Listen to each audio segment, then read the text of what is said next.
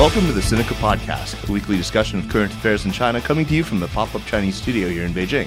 I'm Kaiser Kuo. Hosting solo this week is Jeremy Goldkorn is off on Antipodean Adventures. I believe he's in New Zealand right now. Happy Chinese New Year to all of you.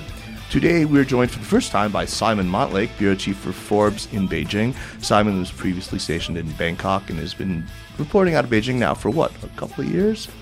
Uh, I've been here nearly a year now, Kaiser. So Okay. uh, still, still finding my feet. well, doing some excellent business writing. So, welcome to Sinica, Simon, and uh, I look forward to having you on again. Uh, we are also joined after a prolonged cat allergy related absence by the one, the only Bill Bishop, the man behind the indispensable Sinocism newsletter, to which I trust all of our listeners subscribe and, just as importantly, contribute. Welcome back, Bill. Thanks. It's nice to be back after about 18 months. Oh my God, it's been a long time. So let me remind listeners very quickly that they can join in the conversation on our podcast page and, of course, on our Facebook page at facebook.com slash Sinica Podcast, all one word.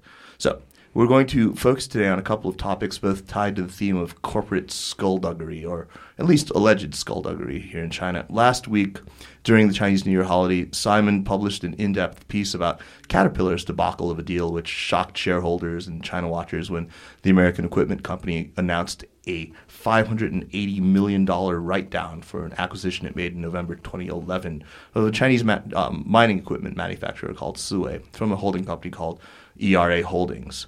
Uh, we are going to be looking at what went wrong with that deal and the pitfalls that it illustrates. But first, let's talk a bit about another big story that made a splash last weekend when the Financial Times ran a long piece headlined Death in Singapore, co bylined by Raymond Bonner and Christine Spolar.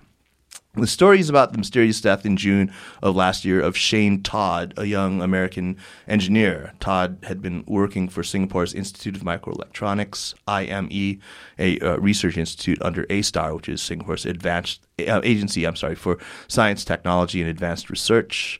And uh, his work involved gallium nitride, a material for use in semiconductors that's able to withstand high power levels and very high temperatures, and as such has potential military applications in addition to its civilian uses. So, uh, also involved in this project apparently was the Shenzhen ba- Shenzhen-based tel- Chinese telecoms networking giant Huawei, and uh, that's why we were talking about it today on Sinica.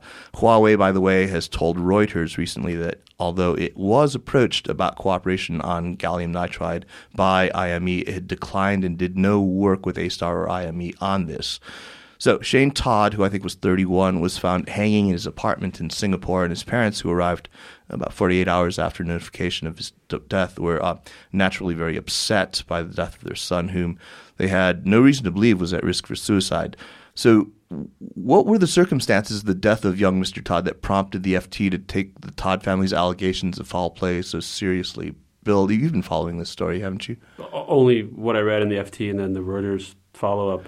Uh, it sounds like the this when the family got to the apartment, uh, the scene was not as it had been described by the police report, uh, and strangely there was a portable hard drive left that they took. They thought it was, a, I guess, a speaker, and they discovered all sorts of files on it, which turned out to be uh, potentially very interesting, or certainly were uh, formed, I think, a big part of the uh, FT's story. So were, were you guys kind of persuaded that there may have been foul play involved, at least in, enough to elicit uh, further investigation? I was definitely persuaded that the Singapore police had not made a convincing case to the family of what happened. Yeah. Um, where you take it from there, it's it's hard to say. I, I wasn't entirely clear on on what his work was and quite how sensitive it was. Um, I mean, one thing that struck me is that the Singapore government has a very close cooperation with the American government. I mean, as military allies, sharing intelligence, sharing many things over the years. Um, I would be surprised if a Singaporean government agency was involved in something which uh, um, would really have, as the story alleged, um, you know, upset the American authorities or broken any export controls. That bit was a little confusing to me, and also the role of Huawei. I mean, that's they've they've now said they weren't doing anything of the of the sort. So those are the sort of strands which make you wonder what's going on. Otherwise, you just have sort of a botched police investigation of a, of a tragic suicide. Right. I mean, that seems like a simple, um, you know, that that it was a uh, a suicide that they treated rather routinely and were then, you know, uh, less apt to to do a very very thorough job and maybe a sloppy police report. I mean, you, you I, I have sort of an Occam's razor I like to apply where if it's between sort of incompetence and conspiracy, go with incompetence. But uh, I mean, it, it also this whole business of the man's suicide. I mean, he did have a history of depression and anxiety. He saw like a shrink once and got Prozac, right? I mean, if if that's a cause for suicide, then most people are probably going to. Well, the, the, there was there was there were you know uh, besides those that incident, there were there were uh, more recent bouts of depression that he had suffered closer to the time of his suicide. But I mean, isn't it plausible? Uh, when I read that, I mean, it looked like you know. Um, uh, to me, you know, this guy could have been plagued by anxiety and depression. He hated his job, as he made pretty clear to his friends and his girlfriend. Uh, he was nagged by doubts, and, and suddenly this this company Huawei, he keeps you know reading about in the news in connection with dodgy activities. Uh, it made him sort of made him, you know, represent more paranoid intimations to his friends and coworkers and his family, and then maybe make have a more sinister interpretation. Well, I think I mean one thing I would just say. I mean you know, Simon made this point before the podcast started, which is, you know, the Financial Times has a lot to lose in Singapore by um, taking on a very sensitive subject and misreporting it. I mean, we got to remember the Financial Times is one of the, you know, one of the premier journalistic organizations in the world. They have very high standards. The two reporters who who, who worked on the story uh, are quite experienced, have long history, very good reputations, and so, uh, I mean, for the FT to, to devote three pages, even the you know the weekend yeah, they they obviously were convinced that something else was going on. But and Reuters, these are not these are not naifs. Reuters, who had the story uh, weeks after, and they were approached by the family. They, they they had it immediately after the young man's suicide. Uh, let me let me read from the piece that followed on the FTs. It said Reuters reviewed evidence the family presented supporting its theory a few weeks after his death, including emails, other documents, and photographs.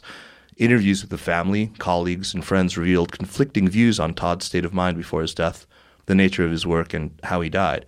Colleagues said that he was increasingly depressed in his last few months, but said that his concerns appeared to center on a sense of failure about his work and an ambivalence about returning to the United States. Researchers in unrelated fields have also questioned how if his family was so sensitive, he was able to take home computer files from his office. His family retrieved a hard drive which included work files in his flat. Come on, Aldrich Ames took took took computer took documents from the CIA. The fact that he took computer files out of the office does not in any way evidence that what he was doing wasn't sensitive. Okay. I mean, Reuters could be right. You have to remember, though, that, that Reuters and the FT, there is no love lost between the two, and Reuters, as, as most rival news organizations, would love nothing more than to have the FT fall on its face on this story. I'll let you address that. Well, I, I, guess Reuters also has an awful lot at stake in Singapore. It's their regional uh, base. They have a huge um, editing desk there. They have all the financial data services. Um, you know, all, all, of that goes with the territory. But then again, as we've seen with Bloomberg's work um, here in Hong Kong, you know that that also can be your strength in terms of pulling all the data together. So I, I personally have no doubt that Reuters took a look at the story and were interested enough to to dig deeper and perhaps you know in a, in a, in a world of un, infinite resources, they might have put someone on the job and, and, kept at it. But I mean, you've got to prioritize. I mean, this this was. Uh, I mean, Ray Bonner is a former New York Times guy. He was in Jakarta. We overlapped briefly. Um, you know, he's done reporting on. He's broken. this is what he stories. does, right? He's an investigative yeah, journalist. He, he, in Central America and Southeast Asia and in, in, Pakistan, in different places. So, I mean, he's clearly sort of gone away and pulled at the strings and kept going at this. And the FT has been interested enough to, to, to, to bring in their investigation editor and, and put it together.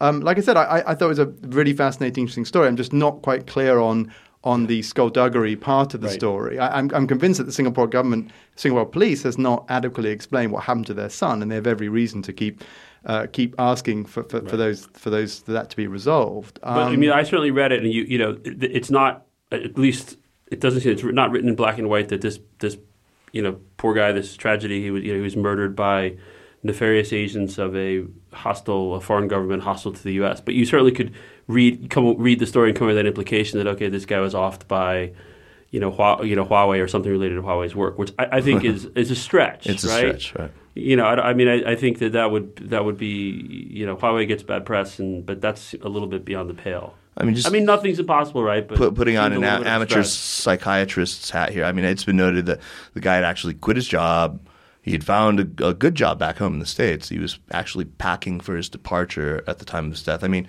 I've actually heard of many cases where somebody who's suffering from depression believes that there's an external cause, whether it's you know a stressful relationship, a, a job, what have you, and on finding him or herself clear of that situation, you discover that the depression actually persists. You realize that you know that it may be something clinical, something chemical, something you know, in, um, you know more physiological, and that realization. Uh, the the persistence of the depression is enough to send you over the edge. So I mean, I, I well, there were other stuff though, right? I mean, there were there were again, it was a little, uh, you, you know, the FT didn't actually come out and make any specific conclusions, but weren't there on that external hard drive they discovered there were you know, they were able to find activity on the in the in the disk, but after he had supposedly, you know, after his time of death, and there There'd was been, sort of yeah, it, it looked like someone might someone have else gone had been on it. that hard drive, and, and yet they left it, which, is, again, and it was sitting there, and they, you know, but then the family said they thought it was a speaker.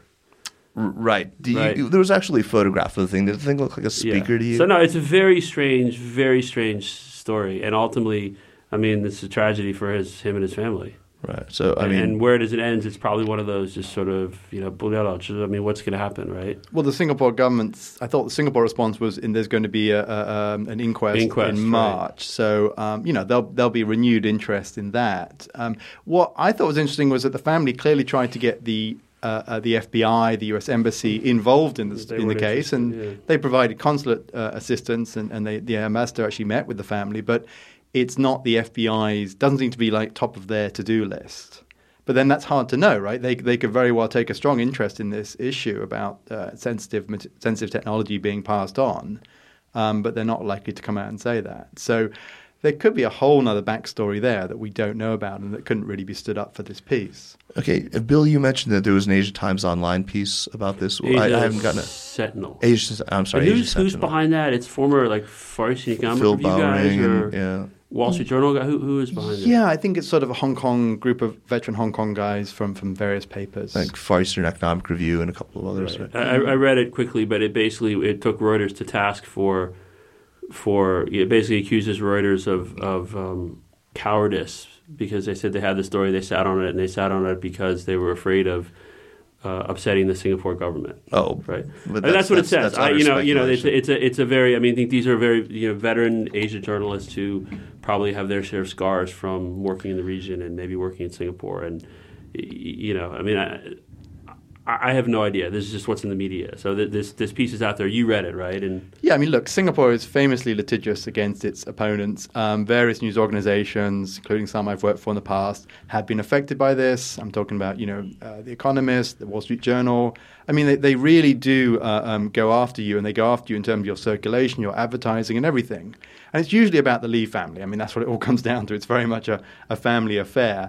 But, um, you know, um, saying things about Singapore they don't like does get you in trouble. So news organizations definitely think twice about that. But I mean, as we, as we know, the FT has a lot at stake in in Singapore as well. As, a- as a financial newspaper and a financial Yeah. provider of information, someone like Singapore in this region is, is a huge hub.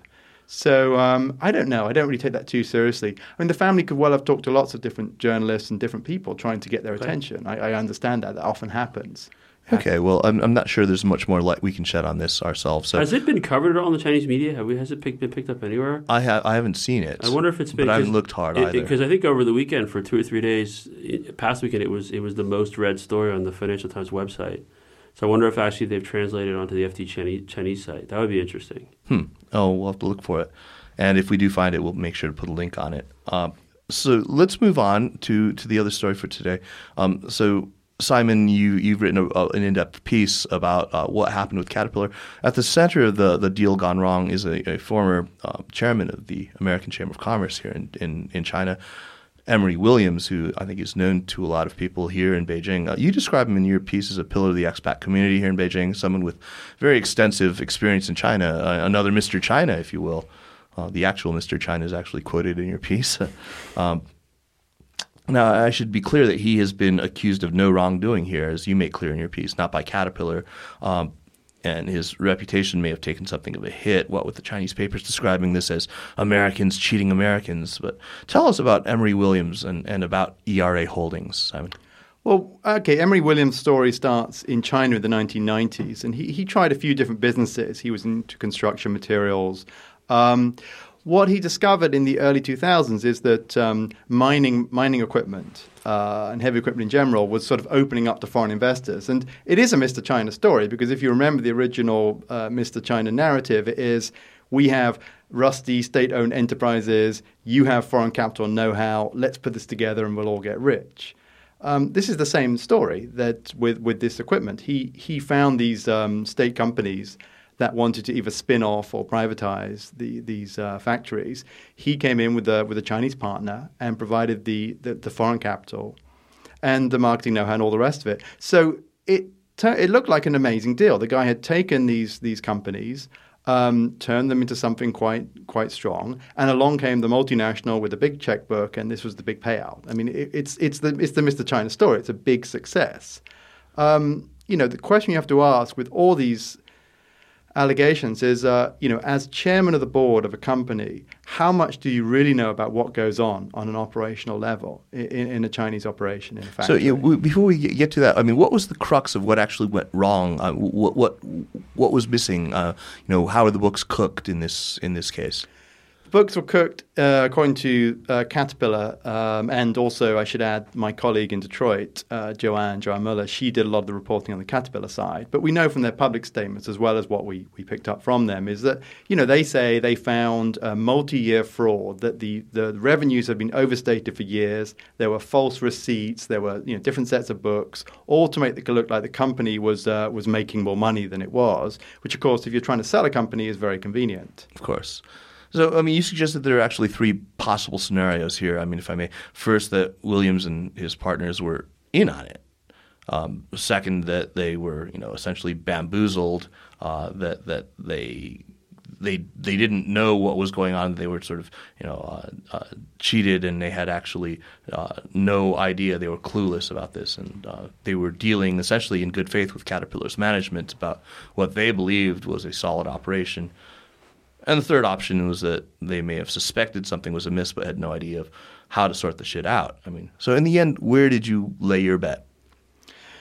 Probably on the last one, I guess. Um, it, it's hard for me to believe that they were not aware of, of, of, a fraud on this scale. Now, that, that is assuming that Caterpillar hasn't, you know, uh, uh, blown up something bigger than it was. I mean, if it's such an amazing fraud, they have to write off most of the value of the deal, basically saying this company is worth, you know, only a um, third of what it less than a less third, than which is right. which is really down to sort of the, the land, the factory, and some machines out the back. I mean, you're you're you're almost writing it off as a going concern, and, and who knows how what, how well it'll do in the future. But I mean, for a write off that big, uh, I find it hard to imagine that, that, these directors didn't know that something was amiss. I mean, this company did have some red flags, as they say, in, in the back in the backdrop to this. Um, well, it was actually it was a reverse merge. It was a it was like a reverse merger IPO in Hong Kong. Yeah, that's correct. Right, and it never had a you know had, didn't have a first tier accounting firm auditing its books, and it didn't you know it, it was one of these like a RTO. You know that's that's where you've seen a lot of the fraud in the the Chinese firms that listed in the U.S. Sure, through these and this one did the similar move on Hong Kong. Doesn't mean all reverse merger IPOs are frauds, but a high percentage of them have turned out to be.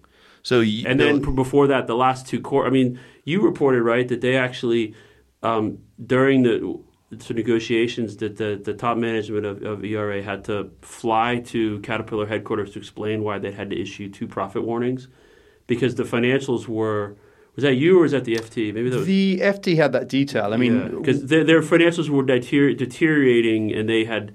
You know, when you go back now and you look at the actual um, financial results for this company, what Caterpillar paid was absurd. Mm-hmm. Based on, and this was a public well, company. What kind of a multiple are we talking it's about? Just, it's it was absurd, right? So so the the first reaction now is, wow, what? Why on earth did they feel they had to pay so much money for this company that was clearly in trouble?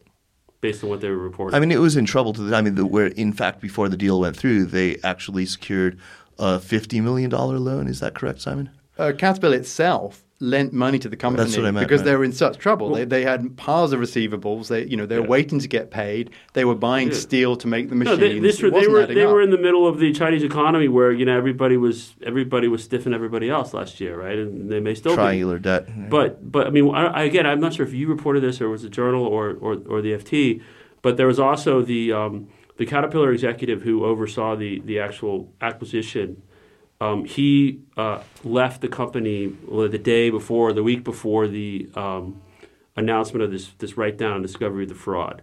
Right? Nobody Same believes. day, same day. So, yeah, nobody believes this was this was a, a Has, has anyone has anyone talked to him? I'm sure he's not talking to Uh, anybody. We tried to get to Yeah. him, and uh, right. He- but but but he also apparently he had been previously at Bas- Basiris or Basiris, Bucyrus, this a- a Milwaukee company that at the time had wanted to buy ERA, and then Caterpillar bought Basiris, right? And then he brought he came over, and then he put, continued to push this deal through to um, you know to have Caterpillar buy it.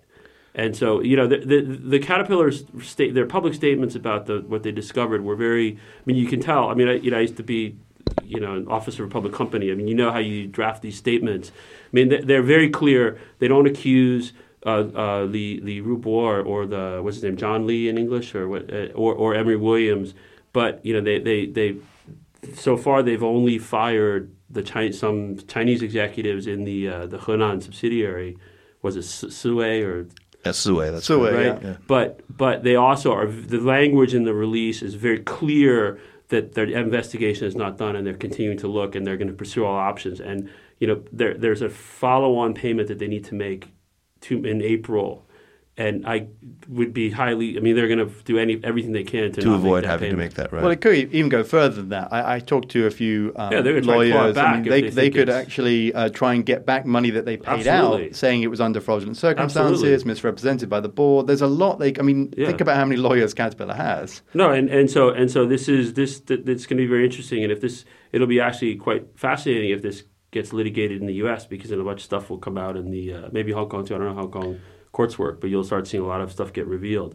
I mean, I think the the you know what's interesting too right now is you probably heard from them. I've certainly gotten emails from some folks who are short a, a U.S. listed company called Joy Global, which acquired uh, was it IMM International Mining and Machinery, which was another company in which this uh, Emery Williams and Lee Rubo have a pretty significant stake, and they sold it to Joy Global for also a lot of money.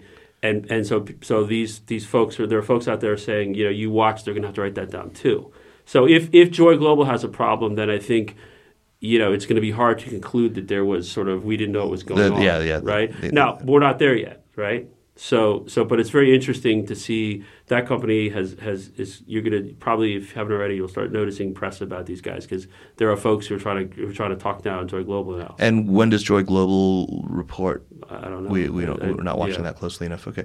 Um. I mean, Sorry. so wait, wait, there there were wait, there wait, were Simon, Simon to, Sorry, I was just going to jump in. I mean, w- one thing you were mentioning about this guy, uh, Louis de Leon, who was the vice president of Mhm. mining at Caterpillar, and he came from this other company, and, and he'd already held talks with the guys at ERA about, you know, working together, possibly acquiring them. So you've got to remember, Caterpillar is a global company that sees China. It sees China market. It sees that it's not getting what it wants there. You've got these domestic companies here like Sany Global and Zoomlion who are very good at making machinery. It's not as good as Caterpillar's, but it's cheaper. it's good enough for a lot of Good enough. They're making that machinery, and Caterpillar are not getting what they want. Their sales globally have been going up, but they're only they're less than three percent of that sales in China. So you've got the headquarters telling the guys here, "Bring me deals. We've got to keep expanding. There is no no substitute." So they're under pressure. Or well, there's incentives for them to bring in deals.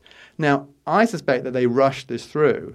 And that you know there was a sort of uh, they call it deal destiny. You believe this is going to happen. So all these warning signs, all these things that Bill talked about, they tended to ignore them. they tend to ignore them. And and Yeah. you know they're supposed to be. Che- this is a big corporation. This is Absolutely. there's meant to be you checks fall in love and with the balances, deal, right? You fall in love with the deal, and you keep finding reasons to keep it going, and you're so far in that you know you don't want to give up months of work. You know, one thing that's interesting is on the on the accounting, the the um, you know they're gonna Caterpillar's a big company. They're gonna do their due diligence. They're gonna go and they're gonna look at the books.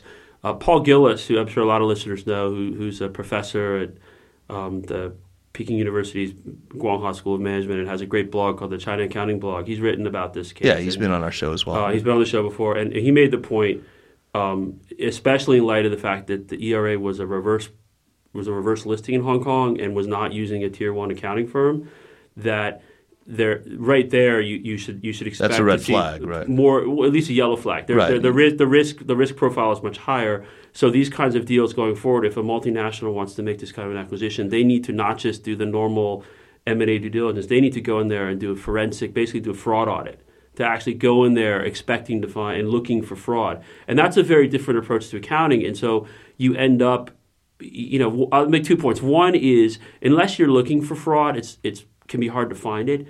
Two, some of these frauds are incredibly sophisticated. I'll make an example. I'm not going to name names, but there was a company, a very high profile US listed company, Chinese firm, was actually a straight up IPO. It was not a reverse listing. Uh, it blew up in 2000. I think it was 2011. It was a it was a huge blow up at the time. Mm-hmm. Uh, I know one of the investors who was a top 10. His fund was a top 10 holding. They lost over 100 million dollars. The year before, there had been rumors that there was fraud at this company, and and one of the one of the earliest investors, who's one of the you know one of the top funds in the world, had was so concerned about the the rumors they hired an independent team of you know world class professional services firms to actually check out these rumors and see if they could find fraud. They couldn't find anything. Wow. Right, and then a year later, so so It blew up if people, later, you know, right? if you if people want to cook the books, you can, you know, you, you can. There's some pretty creative people in the U.S. and there's some pretty creative people in China, and you can you can make it very very hard to discover. At some point, you know, at some point it gets so bad that you basically, you know, it all blows up. But hey, if you're an early investor, you can sell the company, you can take the company public and cash out. Greater fool. Yeah, and then and then you know basically the the acquirers left holding the bag, and yes, they can sue and they can try and claw back the money, but once you got the money, it's hard to get it back. Yeah. especially depending on where its jurisdiction it's in. So Simon, on your Ride the Tiger blog, you actually included sort of a, a coda that was chopped for reasons of space from the Forbes piece on the whole Caterpillar debacle. Uh, in that that stuff that ended up on the cutting room floor, you actually describe uh, your visit to the acquired company to Sui to see for yourself whether there was a company of substance there. Can you tell us what you saw? Yeah, I mean, the- circumstance was I spent uh, you know a week or so on the phone and emailing and trying to get as much information as possible on this, and I kept coming up against what, what Bill just mentioned, which is that I, I really think Caterpillar didn't really do their homework, that they rushed into this, perhaps they didn't get enough time on the ground inspecting what they were buying, and I realized, well, am I doing the same thing? So I decided to get on a plane and go to Zhengzhou just to not expecting to see much, just to actually see that there was a factory at the end of the at the end of the line. Um, you know, it was the week before. Uh, it was two weeks before Chunjie, so everyone was kind of winding down. We just spent our time hanging out with the workers at the local, you know, um, small restaurant and talking to them about what was going on inside. And they were describing how we were saying what happened when Caterpillar bought the company and what had happened since. And the firing of the of the boss, of Boss Wang, the CEO, was a big deal for them. I mean, up until the point where Caterpillar came in and said, you know, this guy is out, they had no idea what was going on. These were just low level workers. how many workers are there? 4,000 there. I mean, it's a huge facility um, and quite modern. But, you know, you've got to ask the question like, did Caterpillar go around and kick the tires? Did they actually go and count the machines? I, I talked to a lot of people for the story, people who had experience in corporate acquisitions, you know, uh, CEOs, former CEOs of multinational companies in China. And of course, they all knew the horror stories, they all knew what could go wrong. But they said, look, you know, your job is to find out as much as possible. I, I spoke to someone who acquired a uh, food company, and it, the audit involved counting chickens. I mean, like Literally. literally counting the chickens Smart person that you I were mean, that- buying. They, they, they, they must have paid their dues in China. I don't understand how So the lesson counting is chickens. you should count your chickens before you hatch the deal. or at least before you send the check over, before you wire the money. I mean, these, these are like huge machines they sell. These are like Yeah, these thirty thousand dollar machines, right? I mean, and they're so the machinery we're talking about is for mining supports. I mean, it's for supports within, within tunnels, right? Yeah, I mean, the reason why this is actually a hot industry to be in is because um, China's underground coal mines are horrendously dangerous, as we all know. Right. And one of the reasons they are is because they're so they're not mechanized, and these machines are actually a hydraulic support which stops the roof from caving in when you're down there. So you know, companies in China, which you know some years ago wouldn't have bothered with this, are now investing in that equipment. So it's a you know it's a good business to be in. I mean, this is the coal capital of the world. That's so right. these are these are these big hulking machines that, that, that you, you stick inside a mine, which to me also says that it should be fairly easy to figure out who's buying them and how many they're buying. I mean, again, it's it's a pretty easy business to get your head around in a way that trying to figure out what a software company does and, and you know money in money Right. out is is Well, tricky. I mean, look at HP; they got burned by this autonomy, this British software company, Yeah. to the tune of you No, know, I mean, fraud. 8 Fraud, billion dollars. fraud is not is not a, like a Chinese uh, invention, or, or China does not have exclusive on fraud. We we all know that. Now, one question though. So so the the Chinese partner John Lee. He, he was originally an official in the old Ministry of Mines, or so. Okay, so he knew all. I mean, that was his. Oh yeah, he he knows the industry. He he was a sea state official. Um, you know, spent a year or two at uh, the North Dakota School of Mining doing a master's degree. But I mean, essentially, he brought the local know-how and I guess the government relations into the deal. And and I think one of the things that Caterpillar probably has a big challenge with is, you know, they're gonna have a hard time if this asset they have in in in in in, in Zhengzhou and Henan is you know four thousand employees or thereabouts, but is not worth much anymore. But they can't really fire those people. There are a hmm. lot. They're gonna have big GR problem, government relations issues, right? If they have to, if they do mass layoffs. So what are they gonna do? Well, the, the local government is quite concerned about that. I mean, when they Yeah. when Caterpillar's been going down to investigate, you know, for months now, and, I, and I, I've seen various reports about how they've met with the local officials who are, you know, urging them to cont- carry on investing in their in, in the city. So yeah, I mean, this is they might walk away from it. I mean, it's it could be more more trouble than it's worth, particularly once the management go and you've got to try to you know run the show and figure out where the money is gone. So for those those of us who are watching to see how this plays out, what are the next uh, uh, you know acts to be looking for? I mean, what what are the next things for us to be paying close attention to that'll signal how this plays out? Well, the um, the next one from the Caterpillar side is um, on February 28th. They file their uh, 10K, their annual report to the stock exchange in, in the US, and that will have much more detail, we think, about uh, about the write down and what the fraud is.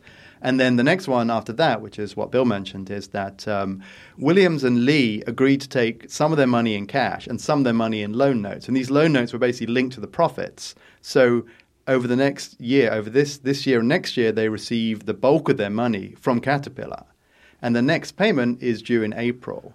And it seems quite unlikely that Caterpillar is going to pay out. But You, they you need to find a legal s- reason. for cited that. these the, the fact that they agreed to take part of the payment in loan notes as evidence that that they you know they were operating in good faith, right? Yeah, that's one interpretation. I mean, I, I, One, I, I would, I would. That's a possible interpretation. The, an, an equally plausible one is when you when you've got a company that's got a problem, you know, your deal, you want to get the deal done, you'll take what you can get, Right. right, and then hope you can stretch it out. I mean, there, there you can certainly look at it from a more nefarious. I'm not. I'm not saying that's what happened, but I'm just saying that there are there are multiple interpretations. I've lived here long enough that I tend to the darker side of things. you are. probably bad, but. well, if Jeremy was here, I'm sure this is the moment Jeremy where would be like, jump what, in. what the F is wrong with you? Of course it's a fraud. What's wrong? No, just stop it now. But Jeremy's Sorry, not Jeremy. here. So what's Emery Williams doing now? I mean, has he suffered irreparable reputational damage, or Is he in Beijing still, or is he in Hong Kong?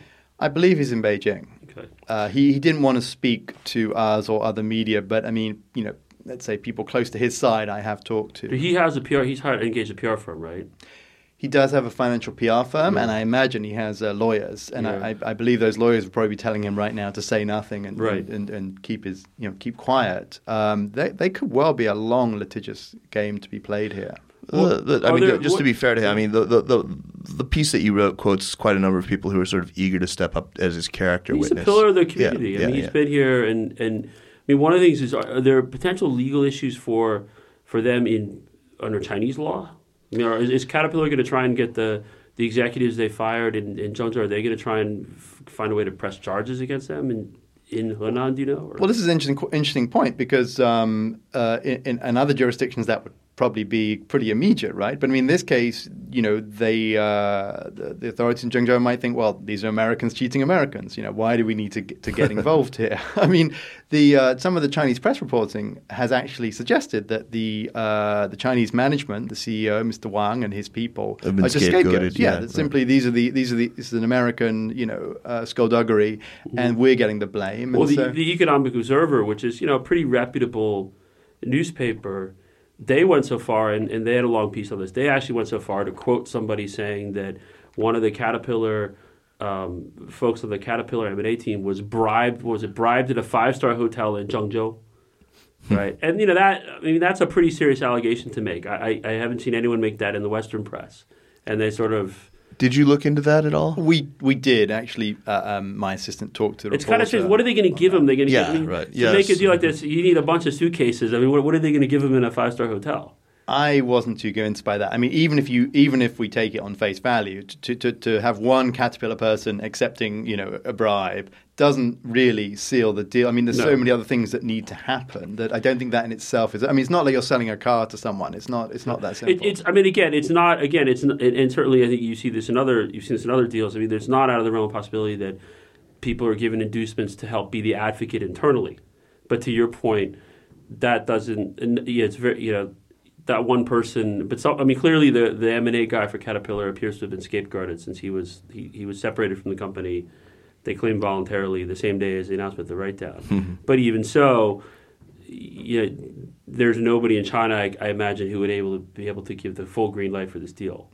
I mean, if we just step back a minute, what I find sort of fascinating is is that you know you do have Americans on both sides of the table here, and if you put yourself in Caterpillar's shoes, it's hard not to believe that they were somehow swayed by the fact that there was a you know all American corporate Two, well, guy on was the other side. There was also Lee, John Lee's son-in-law, who's the you know the the the son of a very prominent billionaire. I don't know if they're American, but they're they're maybe they're they live in Hong Kong. They run the big uh, logistics company. What's it called? Uh, uh, Crown, they Crown, actually right, right, right. relocation services for expats and other things. and, and he, you know he you know this other thirty-something American guy married his daughter. Right. So, to, So, so, you, so was if saying, you're Caterpillar, you're looking Okay. at a, a pillar of the expat community in Beijing and the son of a billionaire, longtime Asia resident with a very well-known company as being major shareholders in this company you're buying. You know, that's going to give you some comfort. Yeah, so in a way, we've moved on from from the Mr. China days where there was, you know, Mr. Wu, Mr. Wang, and whatever on the other side who you were doing business with, and the foreigners were, were the were the guys bringing the you know the foreign know-how and the capital. It's evolved now. I mean, there's so many different aspects here of joint ventures and and tie-ups. I mean, you know, that's also the story with all these massive blow-ups in, in on the U.S. listed stocks as well, right? I mean, they often have foreign funds, foreign faces involved it's no longer a simple matter of saying here is the Chinese side, here is the American side. I mean, this is mm-hmm. this is this is kind of interesting to me as an yeah, I mean, it's certainly part of what no, makes it- the story and to that point, actually, it, I, I actually, if I'm looking at a Chinese company in the U.S. and you know considering buying some of its shares or, or telling you know talking to people about it, if it's a Chinese firm but it has a a f- like an American or Caucasian CFO, I actually put that in the yellow flag category now because there are plenty of competent Chinese financial professionals professionals who can be CFOs who speak English, who know how to deal with Wall Street, Are we thinking about Longtop here? there are p- uh, several companies where you end up with effectively you have sort of the, the Caucasian beard who ends up you know basically maybe beard. you know you know maybe maybe they maybe they all, they may very well be ignorant of the fraud, but they're effectively fronting the fraud to foreign investors. The useful idiot. So what you're saying is is that having that uh, white face at the front to you is actually a, a, a demerit rather than a merit because it suggests Yeah, that because there are plenty of qualified Chinese, but the way the reason you do that, unless unless that person adds some really special value in sort of you know, domain expertise, but if it's just because we want a white face or a non-Chinese face, these days that's a I'm sure I actually I consider that a yellow flag. Very interesting. Anyway, this is a story that we're going to be continuing to follow. Thanks so much, Simon, for sharing the insight and then uh, telling us sort of you know what happened behind the scenes in your reporting. Uh, let's move on now to the section where we make our uh, recommendations for the week. Bill, do you have something that you'd like to recommend for us this week? Sure, two two things. Um, first is actually it's still one of my it's on my top five all time China books, which is Mr. China by uh, Tim Tim Clissold. Yes. Uh, it's what now, maybe 10 years old or 12 years old. It's a story of a Simcoe, even though it doesn't use that. No. It doesn't actually say it. But it's a brilliant book, and he's a great writer. It's and- very entertaining, it's yeah. very entertaining, and sadly, its stories actually still resonate today. and then the other thing is, if you can, you should watch House of Cards. Netflix's uh, first uh, in-house produced series about uh, Capitol Hill and I, I devoured that whole thing in about Took me three days. Yeah, a 48 hour period for me um, to do 13 hours of television. That was and there is actually bad, a Chinese angle to it. There. There is. You finished it, right? I did. I did. But yeah, there's yeah, a I mean- character who speaks surprisingly good Right, right. Chinese. Well, that, it was, it was, I, I, that was weird. I mean, he got his tones right and everything. It was really bizarre. It's, it's anyway. It's towards the end, but it's a, it's but a, that was one of the more watching. It's very implausible things. I mean, why? Oh, anyway, I'll, I'll, I'll, I won't spoil it. Don't but spoil it. yeah, that was that was really very surprising. I mean, he actually got the tones right. That was it was interesting. Right, right, right. Simon, okay, so House of Cards, I, I hardly endorse that. I had a great time. Uh, Kevin Spacey was terrific. Actually, there's a China connection there. It was pointed out to me that uh, for those of you who live in Beijing and, and were able to see Richard III when uh, Kevin Spacey played it, he did a lot of those, you know, asides. He, he broke the fourth wall and he speaks directly to the audience. And in, in interviews, uh, Kathleen McLaughlin, who's been a frequent guest on the show, she was the one who uh, who pointed this out to me. That in interviews, he, he talked about having borrowed from from his portrayal of Richard III uh, to to uh, to do this character in in uh, House of Cards. Simon, what do you have for this this week? Uh, I'm going to go with another visual one, which is a documentary I saw recently. I guess it's not that new, called "Waiting for Sugar Man."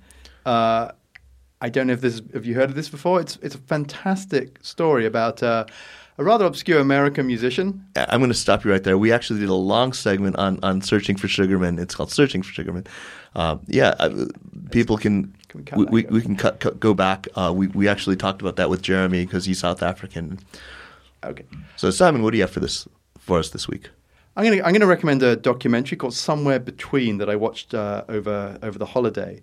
It's um, it tra- takes um, four uh, Chinese girls who've been adopted by Americans and they're now teenagers, and it basically looks at their lives in America now and how they are intrigued or pulled back to China to find out where they came from, who were their birth parents, and all these questions. I mean, it doesn't always work, but there's one family that they do follow, and one girl in particular, who goes to Anhui and puts up pictures uh, of you know of of the of her photo and some information about where she was born, and they actually do trace the family. They do DNA testing and everything, and just for that bit alone, to see that i- really quite moving and interesting. And you realize it's just a huge wave of these people growing up Yeah, there sure are. I mean, I remember years ago when this was first starting, I would get inquiries from people who had adopted Chinese children, and they would ask me things like, "What what stories should I tell to them? Uh, what Chinese fairy tales should I, I, I tell them?" And my advice was always, uh, maybe I was wrong, but I would I would say, you know, I, I think that that you should, if anything, I mean, this is this is you're adopting them into America. You should not emphasize their their their otherness. That you should treat them no differently as you would a white child, uh, your, or your your own. Uh, uh, and at such point that she or he, in, in in this case, it's always she, right? Uh, decides that she's interested in uh, in her own ethnic origins, then encourage her. But I don't think that you should. Uh, I mean, what do you, how do you feel on, on that issue? Do you think that it, I was giving bad advice there? I mean, I think the assimilation is going to happen. I mean, the whole thing of America is that you know you become American by growing up there. So the, the children are growing up American, but you know they they're always going to have questions, and I, and I think you know parents handle this differently. I mean, I don't have adopted children, but I know people who, who do, and you know you have a choice about whether to be really upfront and try and throw the stuff out there, or whether to just you know wait for the child to, to, to come across it in their own way. And some children will never be curious. I, I know I know people who, who are adopted who grew up in you know Europe or the West who have got no interest in going back to find their roots. But there's others, I mean, you know, who cannot just put this question down. And, and there's a particular question here, which is if you are a, a, girl um, adopted in China since you know in the 80s or 90s, you have been abandoned by someone. Someone has given you up because you weren't a boy. I mean, that's not always the explanation, but that's that's got to be a large part of it, and and that that's something that's hard to shake. I mean, in this film, you see it. You see for for for one particular girl who's this fantastic sort of you know super confident teenager at Exeter, studying at Exeter on the rowing team. You know, the the, the high the high achieving Asian American, but she's haunted by this this idea, and, and I, I found that that really fascinating. Yeah, that that sounds Yeah. terrific. I, I so really- what's it called again? Somewhere in between. Oh, just- now, now to you, I, I mean, I, I I wouldn't. I don't know if you gave people bad, bad advice or not. I, I tend not to give parental advice because I'm too busy screwing up my own kids. and by the way, you were about to be a father, correct? April, two months Get ago. some sleep. Yeah, sleep while you can. Yeah. That's my, my best advice. I'm going to make a, a non-China recommendation, but I, I suppose uh, I, I have a sort of China longing. Uh, Simon and I had lunch the other day, and one and we, we as we always do, we talk about the books we're reading. And, and I had just finished recently uh, Katherine Boo's terrific book, uh, Behind the Beautiful Forevers: Life, Death, and Hope in a Mumbai Undercity. Simon, you'd also read it. I don't know, Bill, have you had a chance to read I- that yet? chapter two. Oh, it's it's it, it's it's going. terrific. Yeah, keep going. I mean, it, it's it. Not only is the writing just splendid, but just uh, the the reporting. I mean, the, like, we had a long conversation about this, and maybe we can sort of rehash what we were talking about. Did you have problems with with uh, her writing herself sort of entirely out of out of it out of the narrative? Yeah, there were bits where you, you, you found yourself thinking, okay, so did you witness this poor person suffering this situation, lying on the street or whatever it was, and just, just stood there taking yeah, notes? legs run over by a, a bus or whatever. Were, did did you were you actually on uh, this precipice with this guy as he, he he you know risked his life to gather a few scraps of plastic? Were you you know hiding uh, with your protagonist? As he escapes the police by hiding on, on uh, atop a rubble pile, I just found myself thinking, well, what did she do when she wanted to go to the toilet? But I mean, that's you know, that's just me. But I mean, no, she she wasn't living there. In, in She in was spending she was spending an awful lot of time, time there. And I guess the, the what what I'm wondering is where is the China version of this? Why hasn't somebody done this style of reporting and written this style of book? Do you do you maybe I'm missing one? Maybe there is something out there. Uh, I mean, this is anyone aware of somebody who has immersed themselves in sort of an anthropological way? I, I think I brought this one up. I guess Factory Girls uh, by uh, Leslie Leslie, Chang, Chang, yeah. in as much as the following the, the, the girls, the, the women who are working in Shenzhen and going back to the village. I mean, I've seen people doing that, the sort of migrant go back to the village. Where did people come from? I mean, there's been documentaries along those lines as well. I can't think of a book which took the same approach as this, though, which was so micro. And yet there was just incredible drama. I mean, it was over. I think it was over the space of four years. You're right, four years. Um, the drama is just it, it's un, I mean you couldn't have dreamt it up better. I mean it, it's it's such a, a vehicle to Oh. take you into yeah all the the Byzantine intricacies of- and the corruption in in the legal system.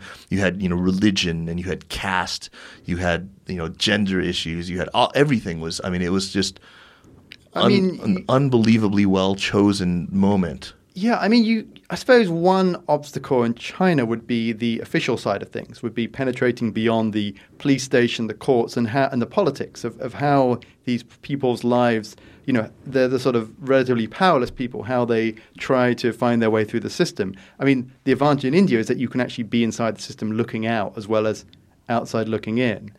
Um, that's a huge obstacle here. Were you to follow the story along Well, those and didn't paths. Melissa Chan do a little bit of that when she was at Al Jazeera, where she was sort of following some petitioners and Right, but I'm, I'm talking her- about what- what got her- sustained, like Right. four year kind of immersion in in in. Anyway, uh, for for anyone who's thinking about uh, undertaking something like this, it's it's you've got four years to daunting. If spare. you've Well, I got mean, four wasn't that a little bit of what Peter Hessler did in Rivertown? Where I mean, Well, I mean, he was was- there for wasn't another like the reason. I mean- underclass, but he he gave a very Well, he you was- know, he was there in the portrayal Peace of a- Corps, of a, of right. a town at a moment in time that he actually the latest National Geographic has his return right. and how you know that moment in time is gone. It's a very it's a very interesting. It's a very good Huh. piece, right? Did And he's of course such an outstanding writer. I've not read that yet. It's worth. It's the latest national. It's online. Uh, his what is it? Just Return to Rivertown. Right, it's called Return to Rivertown. It's a very Let's very good piece. Make sure to put a link to that on the site as well. Well, guys, thanks so much. That was a, a great conversation. Thanks, Uh, Simon. Your your your virgin uh, experience here on Sinica. I hope it was an enjoyable one. Yeah, I've been a listener for, for a while, and it's a it's a pleasure to be on the show. Great. Well, we will certainly have you back, Bill. Thanks, and uh, I hope that now that you know, maybe they've. Or okay, so maybe not. We'll see. Cat allergies again, but uh, we'll, we'll we'll hopefully get Dave to kill a cat. And No, I need to just sort of eat the hot pot to build up the immunity. okay, guys. So we will see you next. Hey, what, one quick plug: uh, the two Beijing literary literary festivals are about to get underway. Both the Capital Literature Festival, Literary Festival uh, at Capital M, and the Bookworms Literary Festival. We are very blessed here in the city. Uh, a number of people who are guests on Sinica, as well as as me, uh, as one of the hosts, uh, will be doing a lot of moderating of panels. Some really interesting stuff. Uh, we will be uh, recording a number of the sessions, at least from the Capital Literary Festival, and uh, putting it on air uh, here on the Sinica podcast. Anyway, we'll talk to you next week. Take care.